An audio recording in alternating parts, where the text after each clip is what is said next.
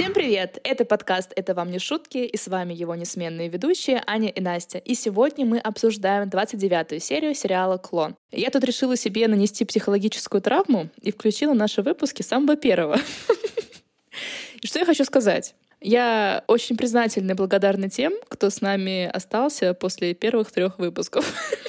Я считаю, они прекрасны. Там просто очень сильно скакал звук, то тихо, то громко. Я включила аудиозапись первого выпуска в программе, в которой я монтировала, и там какой-то вообще совершенно безумный монтаж. Как-то неаккуратно, клоками. И я все-таки немножко подредактировала и звук, и тональность, и шипение всякое и перезагрузила выпуск на нашу платформу. Поэтому, если вдруг вы захотите переслушать наш подкаст когда-нибудь, не знаю, зачем вам это нужно будет, но вдруг, вы, вы можете смело слушать и первый выпуск без боязни за свои уши. Ну, хотя я не проверяла, как это звучит именно на платформах. Может быть, я сейчас себя перехвалила, и на самом деле ничего не изменилось. Ну и слышно, что мы там достаточно сильно нервничаем, и монтаж такой кривоватый. Причем я помню, монтировала первый выпуск часов 7 или 8, легла там в три ночи, а по итогу много слов обрезано, и склейки такие очень топорные. Но это был наш первый выпуск, а потом второй третий. Ну и сейчас до сих пор я знаю, у нас тоже такое бывает, э, резкие переходы, но в первых выпусках прям сильно заметно. И все же я тешу тебя надеждой, что с течением времени и месяцев качество наших выпусков стало несколько лучше.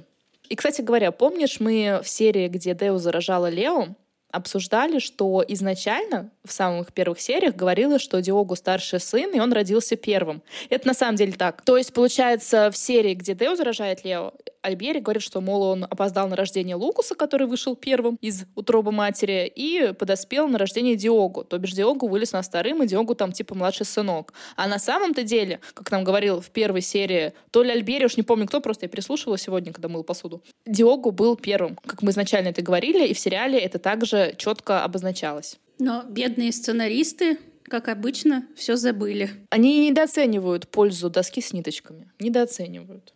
Я в очередной раз зацепилась за первую встречу Лукаса и Жади, когда они в развалинах впервые встретились. Они еще ничего не обсуждали, они вот просто буквально только встретились. Она сказала, что было предначертано, чтобы они встретились в той гостиной, когда она там танцевала. То есть у нее сумасшествие прям началось с самых первых нот. И не закончится. И все мактуб, мактуб, мактуб. Но мы, кстати говоря, увидим, какой будет мактуб. Ну, правда, не в этой серии, а в следующей.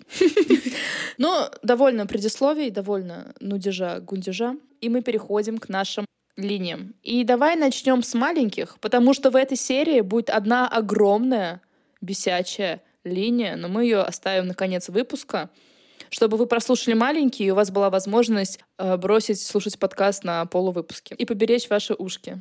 В прошлой серии Леонидас ушел от Ивети, которая вслед ему кричала, что если ты уйдешь, то можешь больше не появляться, и обо мне не услышишь. Ну так вот, что там происходит дальше? Он передал некий конверт своему охраннику и велел тому отдать этот конвертик Ивете. Далва это заметила и не смогла удержаться от колкого замечания. Мол, я думала, что вы уже расстались. А твое какое собачье дело, Далва? А? Где субординация? Охранник приехал к Ивете, но она, даже не открыв конверт, всучила его обратно парню и захлопнула дверь перед его носом. Показала всю себя гордость, достоинство и честь. Но порыв этой гордости, достоинства и чести прошел. И она через три минуты в окно проорала охраннику, чтобы он вернул ей конверт. А там было письмо от Леонидаса на небольшом клочке бумаги, в котором он говорит, что дарит ей магазин, о котором она мечтала. О каком она магазине мечтала? Магазин чего? Так просто она рассказывала в предыдущих двух сериях о том, что она просто хочет открыть магазин. Ну, я поэтому и спрашиваю, магазин чего? Мне кажется, они даже это не обсуждали. Она же просто ему сказала, что у нее собеседование в какой-то роскошной гостинице, и про магазин там даже речь не шло. А тут, вот, оказывается, он знает про такие мечты. Нет, она ему сказала, что она вообще мечтала бы открыть свой магазин. Она ему говорила об этом. А, два мне за внимательность тогда. Ну ладно. Леонид, как самый настоящий любящий мужчина, запомнил, что говорит его женщина, и воплотил эту мечту в жизнь. Правильный посыл во Вселенную был передан Ивете. Ивете, очевидно, прошла какой-то марафон в запрещенной социальной сети с картинками и закончила его на отлично. Они с Луриндой обсуждают эту ситуацию, и Ивете вся сверкает, и Луринда спрашивает, мол, ты примешь это в дар? От мужчины, которого ты вроде бы как э, больше не хочешь знать. Но Ивете говорит, что вообще-то она из-за этого мужчины и потеряла свою работу. И так ничего не нашла. И все из-за него, конечно же. Все-таки она решила позвонить Леонидасу и поблагодарить его. Но ответила Далва очень таким недовольным и высокомерным тоном. Подошла к Леонидасу, сказала, что вам звонит ваше вот это вот. Леонидас ответил, что он очень занят, и Далва холодно это передала Ивете. И Вейти вся взбесилась, она была уверена, что это исключительно инициатива Далвы, потому что Леонидас после такого великодушного шага просто не может ее так бортануть и игнорировать. У Леонидаса опять начались эти манипуляции тепло-холодно. То поцелует, то обнимет, то пошлет далеко надолго, то магазин подарит, то знать тебя не хочу. Так они не начались, они просто продолжаются. Новый цикл. Да. Альбери же продолжает маньячить, и ему не имется в очередной раз забрать Лео к себе. Но Эдна ему говорит, что у Деуза на сегодня другие планы, и она нам отказала. Но Альбери начал возмущаться. С какого это перепугу мать хочет проводить время с сыном, совсем старикан помешался. А Эдна ему высказала, что у них совсем нет личной жизни. Они постоянно сидят с Лео. Ни в театр не ходят, ни к друзьям, никуда. Альбери ей отвечает, а что в этом такого? И просит набрать Деузу. А Деуза в квартире жалуется Луринде на Альбери. Совсем достал он ее. И она намерена запретить тому забирать Лео по будням. А, и как раз звонит Альбьери. Деуза ему говорит, что ребенка ему сегодня не отдаст, у нее свои планы. Она собирается пойти с ним в торговый центр, купить ему одежду и игрушки.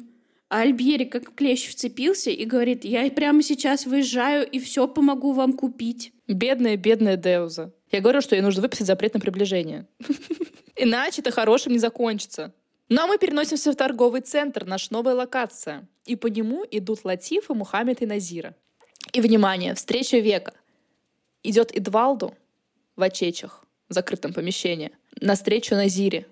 Она его заприметила, рассияла. Он аж остановился. А Чечи на свою носяру спустил и начал ее плотоядно осматривать. Она прошла, получается, мимо, развернулась и очень обрадовалась этому хищному и сальному взгляду. Прям фу! Нашла, кому свои взгляды расточать. Процессия пошла дальше, а Эдвалду хотел развернуться, пойти в другую сторону, и неожиданно врезается прям лоб в лоб с Альбьери. И рядом с ним Деуза и Лео. Он оскалил зубы и говорит Деузе, это этот мальчик должен был быть на меня похож. Тебя обманули. Он вообще даже не рядом с тобой не стоит. Деуза на него разозлилась, и они троем ушли от Эдвалду. Ой, ну, кстати, Эдвалду довольно позитивно отреагировал на Лео. Точно так на него посмотрел, улыбнулся ему не с этой плотоядной улыбкой, либо своим вот этим злым оскалом, а просто вот как ребеночек. Просто у него характер мерзкий, он показывает всем своим видом то, что вот ему все равно. А на самом деле у него доброе сердце. Я вот хотела отнести плюсик в копилочку Эдвалду, а то он уже в кредит живет. Мы просто цепляемся за каждую тонкую-тонкую ниточку. Но в этой серии мы больше в Рио не вернемся. Мы перемещаемся в Марокко. А именно в дом Али, к которому пришел наш мировой судья Абдул восстанавливать справедливость в отношении Дуни. Абдул сидит, взвешивает золото, и признает, что Али подарил золото ровно столько, сколько и всем другим женам, а именно 400 грамм. А это за какой срок? Я так поняла, что это за раз. Ну ничего себе, сколько там килограммов. Сундуки ломят, как у пиратов. Ну на ней еще и килограмм висит минимум. Это с предыдущего раза. А. А сколько у вас золота на полке? Напишите нам в комментариях. И адрес свой оставьте. У меня это золото только цепочка. А у меня нет. Была сережка в пупок, но я ее потеряла. Нищие русские дети. За всем этим процессом, как Абдул взвешивает золото, наблюдали также и другие две жены Али. А интересно, это те же жены, которых нам вначале показали, когда Назира пришла в дом знакомиться? Но это надо сравнивать в дополнительные материалы, надо будет добавить. Будем искать 10 отличий. Займись этим. Ну и вообще сложилось такое впечатление, что Али занят только делами Жади, а с женами время совсем не проводит. Зато одинаково со всеми не проводит. Да, в принципе, зачем он им нужен? Пришел, золото подарил, и они сидят радуются. Ну вот Дуня не радуется. Взвесив все золото и подтвердив, что всем одинаково по 400 грамм было подарено, Дунья была удовлетворена и, наконец, покинула дом Али. Али же начал жаловаться Абдулу на Дуню. Говорит, она вносит разлад в мой дом. Но Абдул у нас предлагает кардинальные решения. Говорит, разведись со скандалисткой. Али немножко призадумался и сказал, что может и разведется. Но пока что просто ее накажет. Месяц к ней приходить не будет. Как будто он ей там нужен. Конечно, не нужен, она поорала и теперь сидит месяц радостная.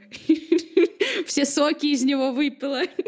Напиталась. А интересно, они живут каждый в отдельном доме? Да, у них у каждой по своему дому. Богато. Я переезжаю. Ну, посмотрим, чем нас занят Лукас, который, как помню, в прошлой серии позвонил в дом Али, помолчал в трубку и опять смотрит в стену сидит. Из души уже вышла Маиза, очень возмущенная хлорированной водой Феси, и сказала, что не может с такими волосами выйти на улицу, и нужно все перемыть и уложить в салоне. То есть Жадь у нас каждый день гонять в салон. Может себе позволить из кармана Саида. Так она может ему говорить, что ходит в салон, а сама денежки складывает. Да, и ходит с немытой головой. С неуложенной. Хотя, может, ее волосы нормально принимать такую воду. Лука согласился, что лучше в салоне. Говорит, тут очень хороший салон. А он откуда знает? То, что там свою шевелюру моет, даже мне не сказал, что тут плохая вода. Ему Жади рассказывала. Ну, они же первый день только в Марокко. И в гостинице не в той, где он там был два года назад. Лукас сказал, что подождет ее в баре, но в бар, конечно, не пошел. А на что он рассчитывал? Что Маиза будет 8 часов голову мыть? Мне кажется, ему все равно. Ну, конечно, Маизе мыли не 8 часов голову, наверное, даже не 2 часа. Она сто раз успела вернуться, и причем не в бар, а уже в номер вернулась.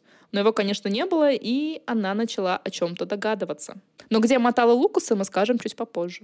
Как мы помним, в предыдущей серии Жади отвоевала у Зарайды справочник, якобы пойти в парикмахерскую. И вот она, значит, вышла с Зарайдой из дома никому перед этим не позвонив, ни с кем не договорившись. Справочник в руках тоже Да, уже просто вышла на улицу. Зарайда все идет, переживает, что Жади опоздает на самолет, но Жади ей отвечает, что и не собирается никуда лететь. Она показала Зарайда котлету денег и говорит, что пойдет на то место, про которое знают только они с Лукасом. И еще десяток пастухов и слуга Али.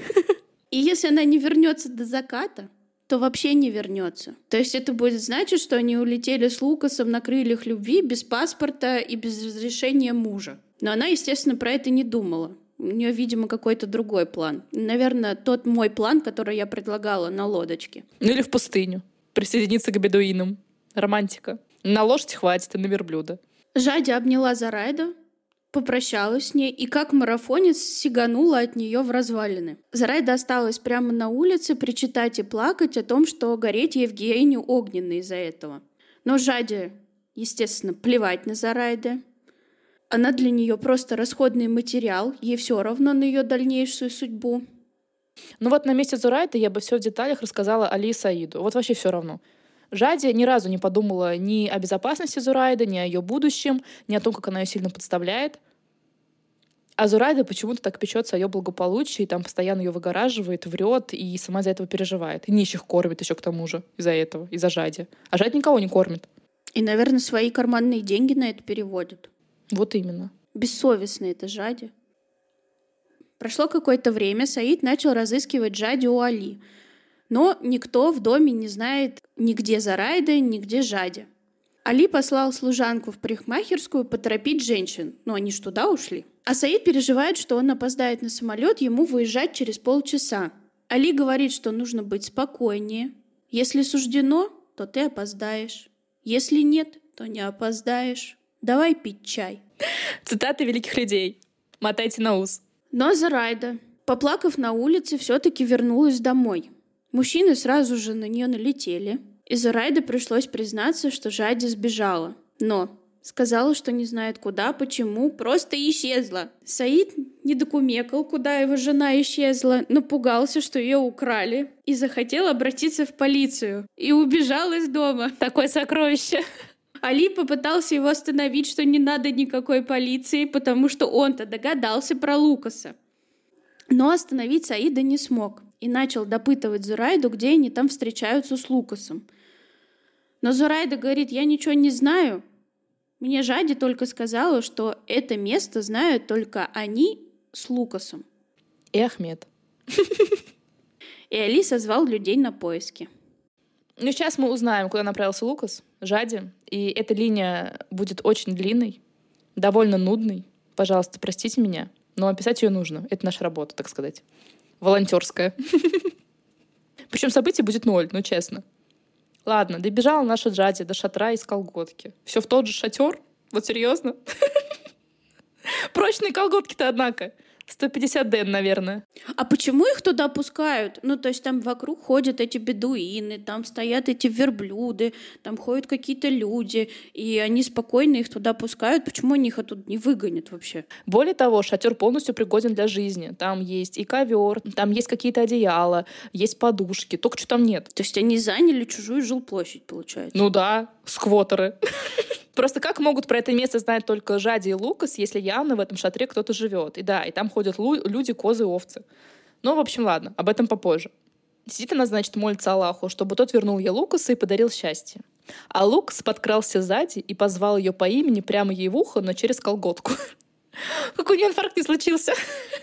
Залез он в этот шатер, и начали они смотреть друг другу в глазоньки, обниматься, целоваться, без лишних слов. Ну, то есть, буквально, они не сказали друг другу ни слова. Да и зачем они? Зачем объясняться, разговаривать, ставить точки над «и»? Ведь можно просто целоваться. Но таки они очнулись и выдавили слова через рот. И давайте послушаем их первые слова друг другу спустя два года разлуки. Я думал, что больше не увижу тебя. Я знала. Я была уверена, что мы встретимся, Лукас. Это судьба. Так написано. Жади. Так было решено до нашего рождения. Почему ты не пришел тогда в Рио-де-Жанейро, когда мы собирались бежать? Я там был. Я долго ждала тебя с вещами, а ты не пришел. Я помчался у аэропорта и увидел улетающий самолет. Я сошел с ума, Жади. Я прилетел сюда. Торчал на твоей улице в надежде, что ты выйдешь. Что ты выглянешь в окно. Лукас. Это была пытка. Я видел всех, кроме тебя. Я так надеялась, что ты придешь, увезешь меня. Не позволишь мне выйти замуж.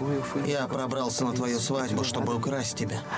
Я все время искал подходящий момент, чтобы подойти к тебе, но ничего не вышло. Лукас. Лукас. Ты знаешь, как я провел эту ночь? Я сидел напротив и смотрел на окна дома, не зная, которое из них твое. Это была самая длинная ночь в моей жизни. Если бы ты знала, как я тогда страдал. Вот на месте Жади я бы на такую судьбу жаловалась Аллаху и плакала бы целыми днями. Предначертанным до рождения. Что она вообще взяла? Все как обычно. Короче, ничего нового мы не услышали. А почему она вот это все происходящее воспринимает как что-то положительное. Это же наоборот горе и страдания. Она из-за него плачет и рыдает. Он ее не забирает, вечно бросает, и она из-за него в муках и тяжбах. Ну, это Мактуб. Я не знаю, я не понимаю логику Жади. Но получается, Мактуб то, что она вышла замуж за Саида. Мактуб то, что у нее умерла мама, и она прилетела жить с Али, который как раз и выдал замуж ее за этого Саида. Мактуб то, что они с Лукасом который раз пытаются воссоединиться, и который раз их что-то разлучает. Это же Мактуб как раз и есть. Но нет, Жади, получается, натягивает сову на глобус и э, думает, что Мактуб — это именно быть с Лукасом, а все остальное она токсично упускает. Бесит. А зачем он рассказывает ей в подробностях, что он делал? Она же так это знает. То, что он и прилетел на свадьбу, то, что они там на свадьбе говорили. И, кстати говоря, я не помню такого, чтобы после свадьбы он смотрел, сидел, плакал на ее окна. Не, он там шмонялся по темным улицам. Ну, уходил, да, но он же не сидел на одном месте, не смотрел на эти окна. Кстати, да. Не помню вообще такого. Я помню, где-то он там сидел, страдал, и, и все. Я уверена, что он тут приукрасил. Спать пошел, и все. И на следующее утро уже был в Рио. И с Маизой на свидание ходил. Знаем, знаем мы. Не, он сначала два месяца же лежал в Ивете. А, точно, точно, забыла. Ну ладно, тяжелая ночь была в ее свадьбу. А дальше что? Не судьба, не Мактуб. Вот он и уехал. И словом, они больше за эти два года разлуки не обменялись. И он женился. Так страдал, так страдал, что связал себя узами брака. Жади там еще начала говорить, что все изменилось, и одновременно ничего не изменилось. Ну тут я вообще не поняла, что к чему, зачем. Кони, пони, люди. Все смешалось в доме Рашидов и Ферасов. Предполагается, наверное, что мы будем просто бездумно смотреть на их счастливые лица и поцелуи. Ага. Конечно. Прошло еще пять часов поцелуев. И, наконец-таки, Жади вспомнила, что Лукас вообще-то женился. Ты женился на другой. Ты тоже вышла замуж? Нет, меня вынудили, а тебя нет. Ты захотел жениться. Нет, я женился, потому что потерял тебя. Она красивая? Не будем о ней говорить, поговорим о нас. Скажи. Поверь, не было дня, чтобы я не вспоминал тебя. Я вспоминал все, что мы пережили. Наши встречи. Помнишь, что танцевал для меня? Я была сумасшедшей. Ты пришла такая красивая.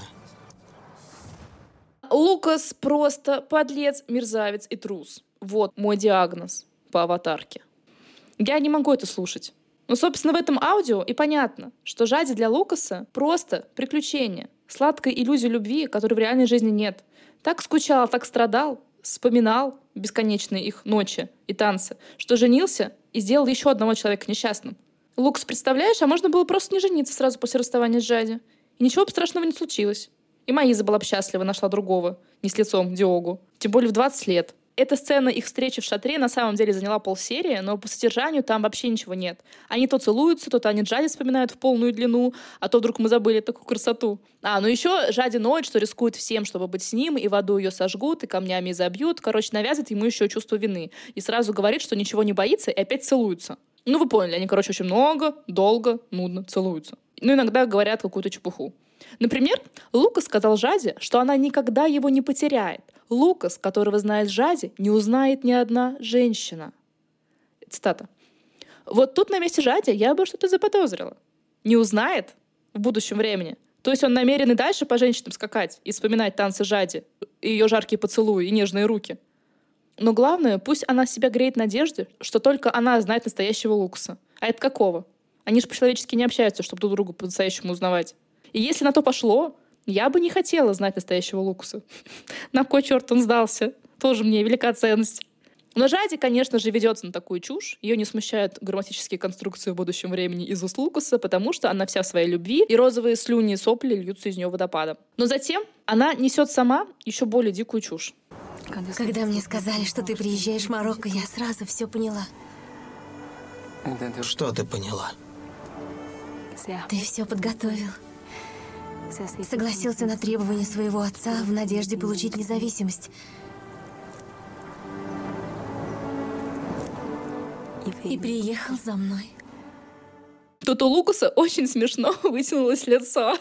Просто он ей за секунду до этого говорит, что ты меня никогда больше не потеряешь. И тут такой, ой, опять надо что-то делать. Опять нужно за свои слова-то отвечать. Если бы она не была такой слепой, она бы сразу заметила, что что-то не так. Он явно не собирается ее забирать. Более того, я уверена, он не думал, что у этой встречи будут последствия. Думал, в очередной раз и какую-то чепуху нальет в уши, поцелуются они, разбегутся. Он просто хотел вспомнить юность и пообжиматься в этом шатре с колготки, а она все портит и с какими-то планами лезет. Но Жади все-таки после кратковременного отупения верно считала выражение его лица и спросила, «Ты приехал не за мной?» Ну, он начал мямлить, как обычно что не знал, что они встретятся, и вообще он с женой приехал. Но Жади, конечно, начала на него ругаться, мол, ты опять от меня бежишь. И тут Лукас. Я никогда не бежал. Никогда не бежал от тебя. Несколько раз мне не везло, но я не бежал. Я люблю тебя.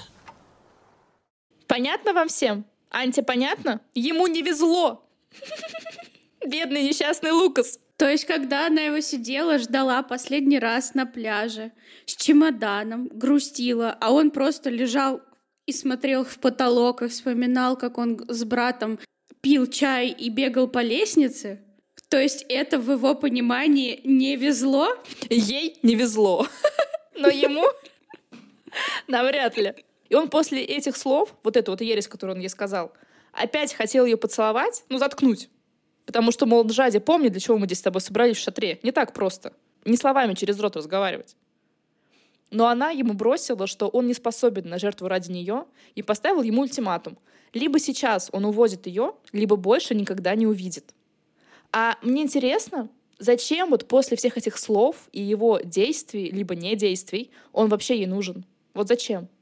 Зачем ей человек, который не особо-то ее видеть рядом с собой хочет, и которому нужно ставить какие-то ультиматумы? Это вот такое начало семейной жизни, может быть?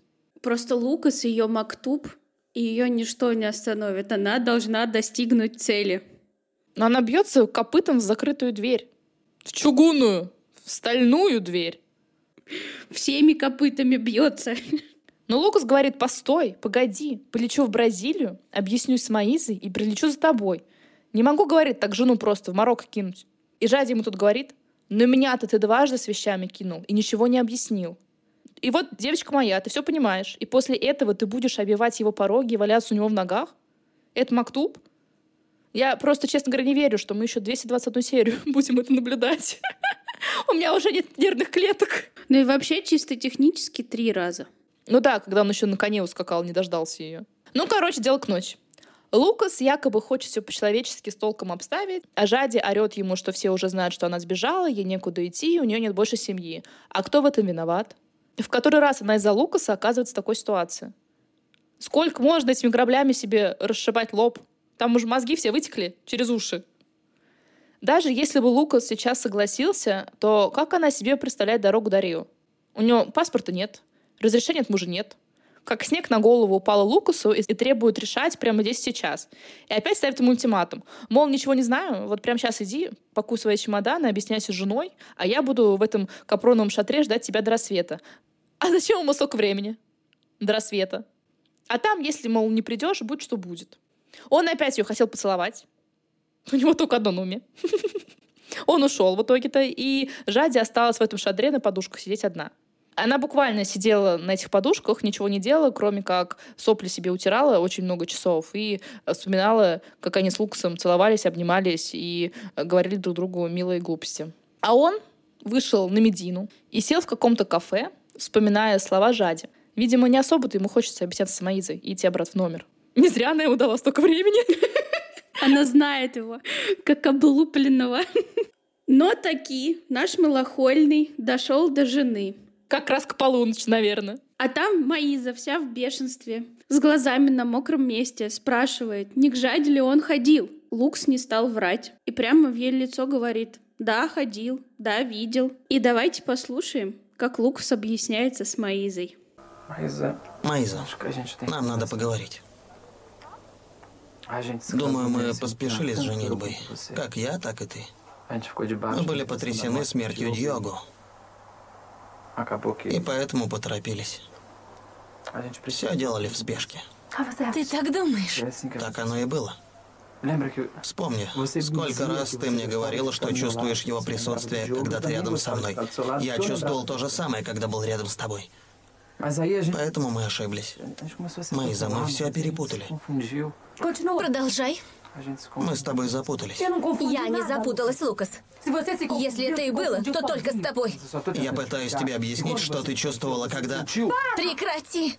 Я прекрасно знаю, что я чувствовала. Я прекрасно это знаю. И не надо пытаться мне объяснить, какая я. Я знаю, какая я. Это ты во всем запутался. Ты не просто так встречался с этой женщиной. Ты разговаривал с ней? Да. Ты был с ней рядом и говорил с ней? Говорил. Ты ходил в дом к ее дяде? Нет, я встретился с ней как раньше. Что? Как раньше. Маиза, ты всегда знала, что я люблю ее. Я не обманывал тебя. Ты помнишь, что я делал, чтобы быть с ней? Даже уходил из дома. Ты целовал ее? Да, все было. Ну, наш юный манипулятор еще и виноватый ее выставил. Так зачем ты на ней женился, если ты любишь другую? Зачем ее так мучить? А у Маизы началась истерика, что объяснимо. Она разнесла весь номер. Жалко только, что когда она кидалась этими вещами, не попала в бошку Лукусу. Может быть, там мозгов прибавилось. Но она чуть не прибила его вазой разок. Еще бы чуть-чуть, и сериал бы кончился. И вот в порыве ярости Маиза начала кричать, чтобы он валил ко всем чертям собачьим. А Лукас ей в ответ орет. «Я люблю Жади и всегда любил, давай разведемся». Вот и конструктивный диалог. Подоспел. А до Маизы, видимо, только вот в этот момент дошло, что происходит. Она замерла, как вкопанная, видимо, впала в шок от такого предложения. Она в этой семинар в психушку уедет. Бедная девушка. Ну а что будет дальше, мы узнаем в следующих сериях.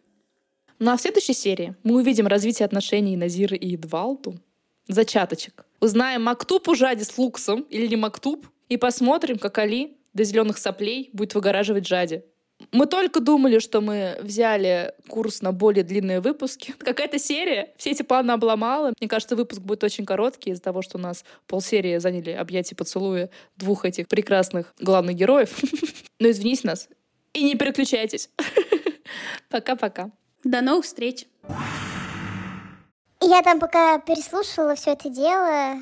Что я даже не поняла, я уснула, я уснула под наш подкаст.